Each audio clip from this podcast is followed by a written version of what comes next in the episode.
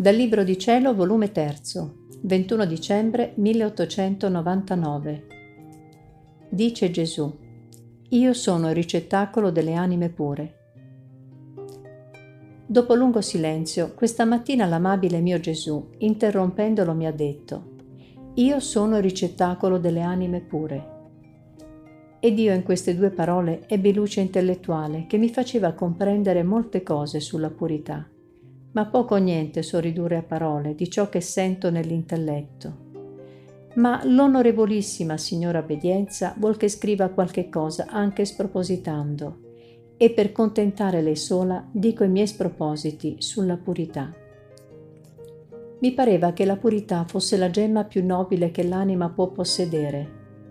L'anima che possiede la purità è investita di candida luce, in modo che Dio benedetto, rimirandola, ritrova la sua stessa immagine.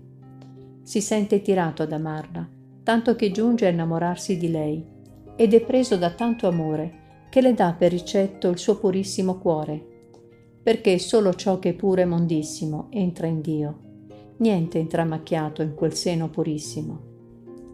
L'anima che possiede la purità ritiene in sé il suo primiero splendore che Dio le ha dato nel crearla. Niente è in lei deturpato, snobilitato, ma come regina che aspira alle nozze del Re Celeste si conserva la sua nobiltà, fino a tanto che questo nobile fiore viene trapiantato nei giardini celesti, o come questo fiore verginale è fragrante di distinto odore. Sempre si innalza sopra tutti gli altri fiori e anche sopra gli stessi angeli, come spicca di svariata bellezza, sicché tutti sono presi da stima e d'amore, e libero il passo danno, fino a farlo giungere allo sposo divino, in modo che il primo posto intorno a nostro Signore è di questi nobili fiori. Onde il nostro Signore si diletta grandemente di passeggiare in mezzo a questi gigli che profumano la terra e il cielo, e molto più si compiace d'essere circondato da questi gigli, che essendone egli il primo nobile giglio ed il modello è l'esemplare di tutti gli altri. Oh, com'è bello vedere un'anima vergine! Il suo cuore non dà altro alito che di purità e di candore, non è neppure, neppure ombrata d'altro amore che non è Dio.